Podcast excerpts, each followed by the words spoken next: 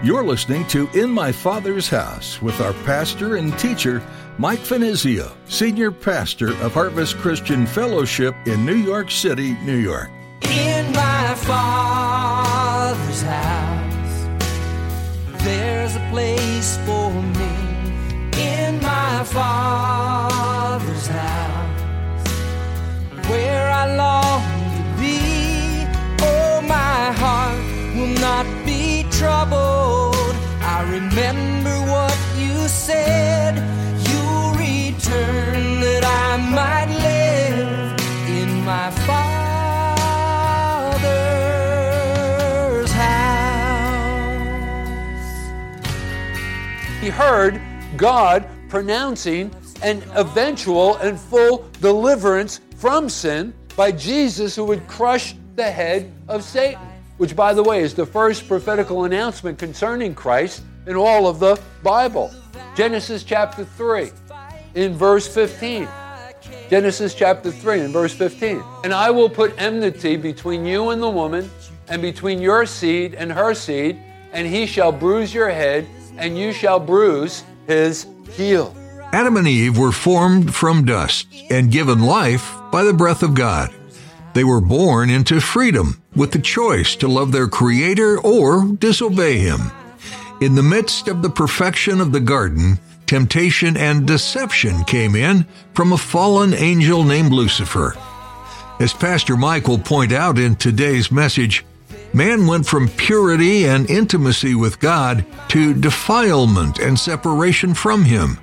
But immediately after the fall, God offers us our first promise of a Savior who would crush the deceiver.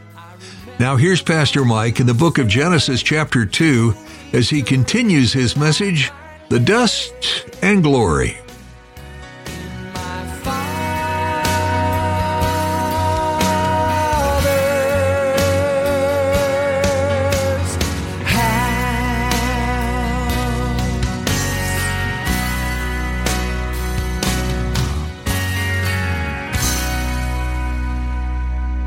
She bears the child, Samuel, and then Hannah breaks off into this wonderful prayer that and, and worship that's recorded for us in 1 Samuel in chapter 2 in verse 8.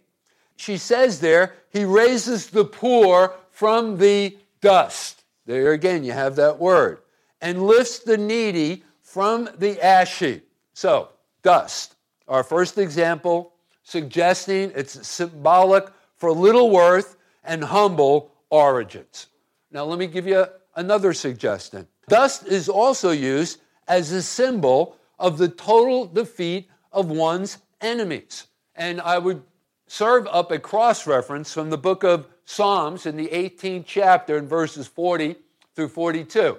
And this is David. David wrote this particular song, psalm, song, the same thing. And uh, it was written out of his own experience of God delivering him from a variety of different enemies, but particularly Saul, who sought to take his life. Remember, he was moved with envy and jealousy, and, and he knew that God had repented of actually anointing him and placing him as king over Israel, and he had chosen David in his place. And that began this quest to actually kill uh, David. But time and time again, God had delivered David. So it was out of those experiences that David wrote this particular psalm. And in the 18th psalm, in verses 40 through 42, you have also given me the necks of my enemies, so that I, that I destroyed those who hated me. They cried out, but there was none to save, even to the Lord, but he did not answer them. Then I beat them as fine as the dust. There you have it, before the wind. And I cast them out like dirt in the streets. So, once again, dust is used as a symbol of the total defeat of one's enemies. We're going through the Bible. I'm giving you all of the examples, all of the different ways that this word dust is used. But then also, dust is used and is a symbol of mourning. And I would refer you to the book of Joshua in chapter 6, uh, in chapter 7, rather, in verse 6. And uh, Joshua has already led the children of Israel over into the land of promise, in the land of Canaan. And the first city of conquest was the city of Jericho. And you know how that went. They circled the city, they cried out, the walls fell down, and, and Israel that day had a great victory. God had given them a great victory under the auspices of the great, their great general, who I believe was none other than uh, Jesus Christ himself, a theophanies, an appearance of Jesus Christ in the Old Testament. And now, flushed with victory, they go on to the second city of conquest there in the land of Canaan, which was the city of Ai. Very good. Okay, a little pop quiz. You're with me. Okay? But you know what? Joshua had failed to pray about that, right? They were flushed with victory. They thought they were invincible, that they no longer needed the help of God. And so rather than dispatching the full armies of Israel, they only sent out a portion of the armies of Israel. And what did they find? They found that they were defeated. They came back dragging their tails behind them, right? And so, in response to that, and many that day were actually killed in that battle there in the city of Ai. And so, defeated, we are told in Joshua in chapter 7 and verse 6 that they sprinkled dust upon their heads. And by the way, the reason why they lost that particular battle was because of a fellow whose name was Achan, who took of the accursed stuff, the things that were that were won in the battle in the city of Jericho, and he, and he hid them in his tent, remember? So he disobeyed the Lord because all of those things was to be put into God's treasury and to be used for his glory. Later on, you know, uh, in the building of the uh, the tabernacle and the temple, of, you know, uh, rather the temple and uh, the things of God.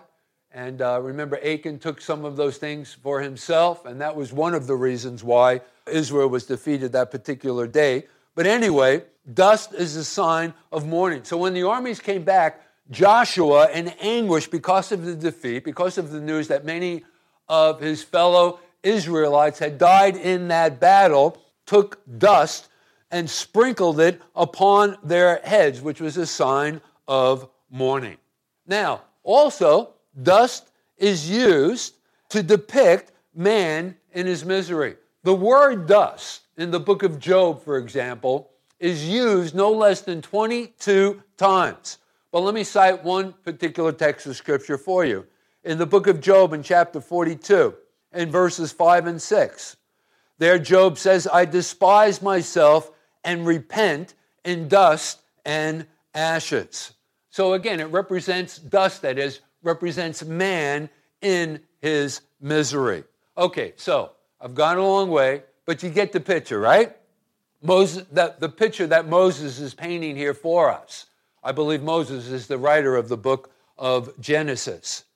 The littleness of man and his humble origins. But there's something else here that I want to draw your attention to as it relates to dust. Dust is the ultimate symbol of frustration. And I believe that Satan, the devil himself, is a classical example of this. Now, uh, later on in one of our future studies, we're going to talk about how that he uh, enticed Adam and Eve to eat of the tree of the knowledge of good and evil. We'll get to that portion of scripture uh, over the next couple of of weeks. But the result of that was God had cursed the serpent, who was actually a devil, who was actually the uh, devil. And in Genesis, in chapter 3, in verse 14, which was a part of that curse, he said, Dust in the mouth, which was a figure of defeat and humiliation. So the Lord God said to the serpent, because you have done this, you are cursed more than all the cattle and more than every beast of the field. On your belly you shall go, and you shall eat dust or dirt all the days of your life. So then, in this case, uh, dust is used as a figure of defeat and humiliation. You know, something else that I want to draw your attention to as it relates to Satan and the devil you know, before the devil's fall, he was an extremely beautiful, powerful, and intelligent creation. He was highly favored by God. But the problem was was that he was lifted up in pride. In Isaiah in chapter 14 and verses 13 through 15, we're given a little glimpse of what had taken place before God even created the physical universe. He says, For you, that is Lucifer, Satan, the devil, for you have said in your heart, I will ascend into heaven. I will exalt my throne above the stars of God. I will also sit on the mount of the congregation on the farther side of the north. I will ascend above the heights of the clouds. I will be like the Most High. Yet you shall be brought down to the very pit of hell, Sheol in the Hebrew, to the lowest depths of the pit. And so we know how this whole thing played out. The devil rebelled, God brought him down, and instead of finding himself replacing God, he became an antagonistic towards God. He became an outcast. He became a fugitive. And he had his first taste of dust. His first taste of dust. So, after successfully tempting Adam and Eve to rebel against their Creator, expecting God to judge the first man and woman, and that was his intention, right? To get them to disobey God. There was only one prohibition in the garden don't eat of the tree of the knowledge of good and evil, right? And so the devil thought that he was going to, God was going to come into the garden and that he was going to judge Adam and Eve, that it would be lights out for Adam and Eve. But he found, rather, in its place, God coming graciously into the garden to clothe them with skins taken from the first animal sacrifice. And he heard God pronouncing an eventual and full deliverance from sin by Jesus, who would crush the head of Satan, which, by the way, is the first prophetical announcement concerning Christ in all of the Bible. Genesis chapter 3, in verse 15. Genesis chapter 3 and verse 15. And I will put enmity between you and the woman, and between your seed and her seed, and he shall bruise your head, and you shall bruise his heel. Eat dirt, Satan. Basically, that's what that comes down to. That's what God was referring to here. But his most bitter, now I'm going a long way to, to share this. You're saying, why am I spending so much time talking about Satan? Why am I talking so much about the devil? Well, hang in there. I'm going to get to that in a moment. But his most bitter mouthful of dust, that is the devil, was at the cross when he thought he had engineered the death of God. But rather, he was only being used as an instrument in furthering God's plan of redemption. God said, You will eat dust all the days of your life. And, gang, guess what? he will always eat it. And so it is for Satan and for all who think that they can succeed in rebelling against God. Should I say that again? Because that's why I've gone a long way to make this point. So it is for Satan, eating dust, eating dirt, and also for those who think that they can also succeed in rebelling against God. Oh, man. That's a bad occupation to participate in, folks. And then, lastly, the last symbolic picture, if, if I can, to paint concerning dust or share, pass along to you. Dust is a symbol of death, which for unbelievers is the ultimate frustration. Notice in Genesis chapter 3 and verse 19. In the sweat of your face you shall eat bread. This was a part of the curse. This is the, the result of their being disobedient. It was never God's intention, original intention, for a man to even die. Uh, can you imagine that, right? And uh, but nevertheless, in the sweat of your face you shall eat bread. In other words, we're going to have to labor for our bread, for the things that we are able to put on our table to eat. In the sweat of your face you shall eat bread till you return to the ground, for out of it you were taken, for dust you are, and to dust you shall return.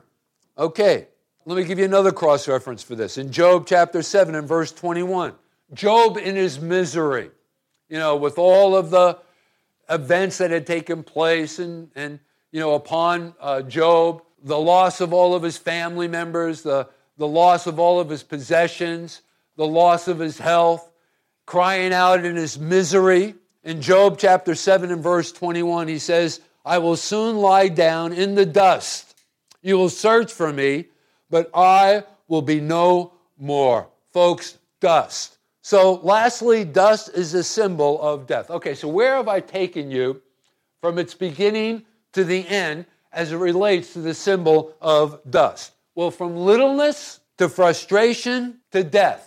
Folks, it's a picture of the unbeliever. These are the things that the unbeliever only have to look forward to. Let me say it again from littleness to frustration to death. That's what it is. That's basically the experience of the unbeliever. Now, remember, we as believers are not only dust, and this is the glory part of this message. We are spirit. Let's go back to our text because notice it says, And into his nostrils were breathed the breath of life. So, this is the glory part of man. Remember, we're seeking to answer these questions. What, what is man? Why are we here? What's life all about, right? So, this is the glory part of man. Now, to understand this, we need to understand the connection between God's Spirit and the word for breath. Notice, go back to verse 7. What does it say there? And he breathed into his nostrils the breath of life. Now, a little bit of trivia. In nearly all of the ancient languages, that would include Latin, Greek, and Hebrew, the word for spirit and breath are one and the same. They're identical. In the Latin, it's the word spiritus. In the Greek, it's the Greek word pneuma. In the Hebrew word, it's the Hebrew word ruach. And so the idea here is that man was specially created by God's breathing some of his own breath in him. Now, what's the picture that's being painted here for us? Well, in this whole thing, the way it's being played out here, God breathing into man suggests that we have a very special relationship to God by virtue of the divine spirit. Think about that. Above all of what God had created, and we've gone through uh, the various days of creation prior to getting to our text, above all of what God had created. You know, we are privileged beyond everything else that God had created, above all of God's creation. And therefore, we also have this responsibility. What kind of a responsibility? To excel in love and obedience to our Creator for all that He's done for us, for all that we are. But we've fallen, and therein lies the problem. We failed to reflect the image given to us from God, which was, remember, His image. We were created in the image of God. We've already addressed that announcement. We've died spiritually. Thus, we lack spiritual truth. We are void of understanding our true identity. Remember, when the first man and woman were created, they, didn't, they didn't have any problem with who they were or their identity. They realized initially that they were created and formed by God to know Him, to walk with Him, to have fellowship and communion with Him. It wasn't a question in his mind as it is with so many today. You know, people don't understand that. That we've lost our identity through sin. You see, that's the problem. Now, although man in this state, remember the Bible tells us the natural man cannot discern the things of the Spirit of God, neither can he know them. Why? Because they're spiritually discerned. And, I'm, and I, I, I mention that because in a moment I'll, I'll offer you the solution to that problem. But although man in this state that I've just described, because of sin, cannot seek after God, here's the good news God can seek after him. Not only can he seek after him, but he can recreate him. And in fact, we're all a testimony to this truth, aren't we? Each and every one of us, if you're here this morning and you've made a decision for Christ. How does that happen?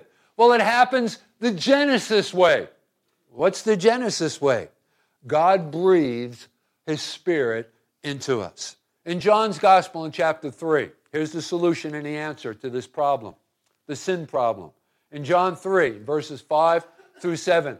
This is a discussion that he's having with a Pharisee whose name was Nicodemus.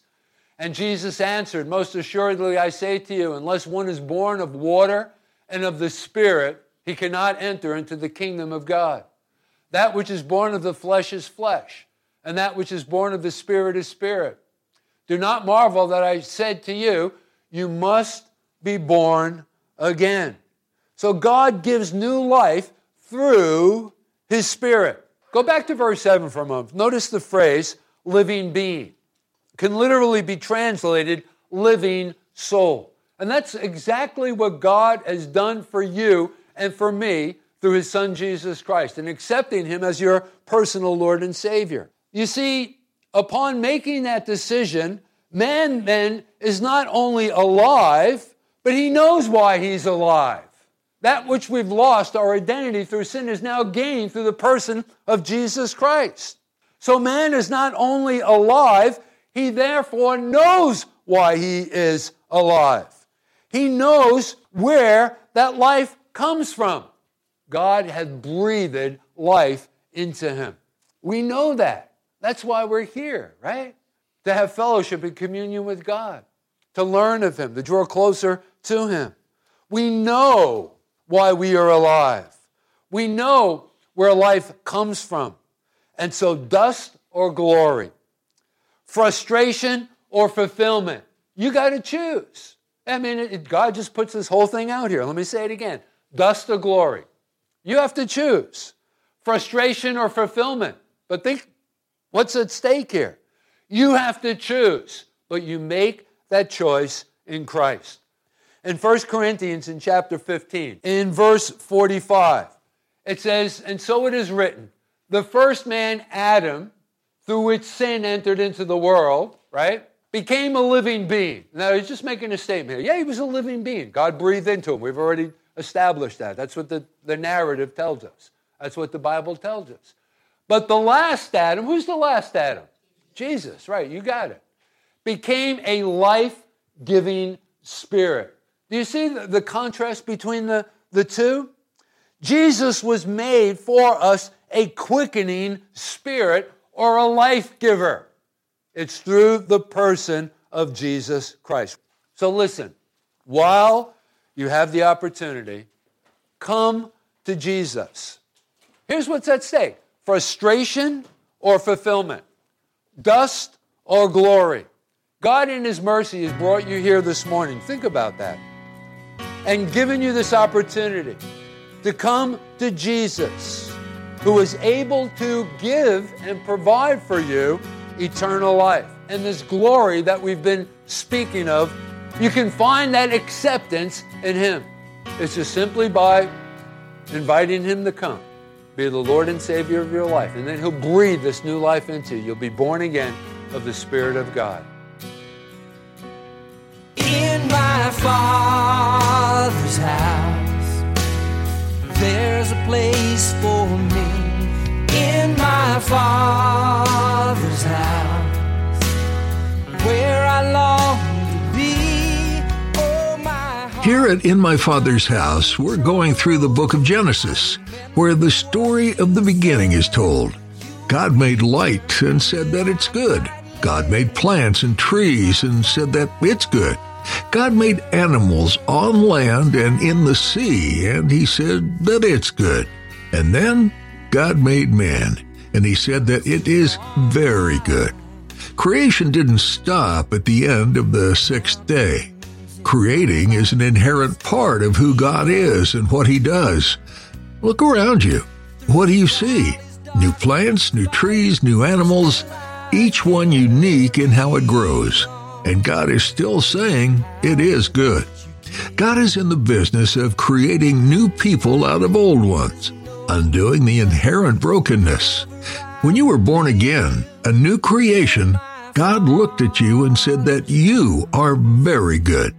He has made you new and restored you to the place you were designed to fill. You've been listening to In My Father's House with Pastor Mike Finizio. This is a ministry out of Harvest Christian Fellowship in Midtown Manhattan. We'd love to see you here. You can find all the information you need, including service times, on our website, harvestnyc.org. That's harvestnyc.org. If you're listening outside of Manhattan, we'd love to know that too. Please send us a quick note at harvestnyc at verizon.net. That's harvestnyc at verizon.net. It's a great encouragement to Pastor Mike and the team at In My Father's House to hear where these messages are being listened to. We hope you'll come back and see us again because there's no better place to be than in my Father's house.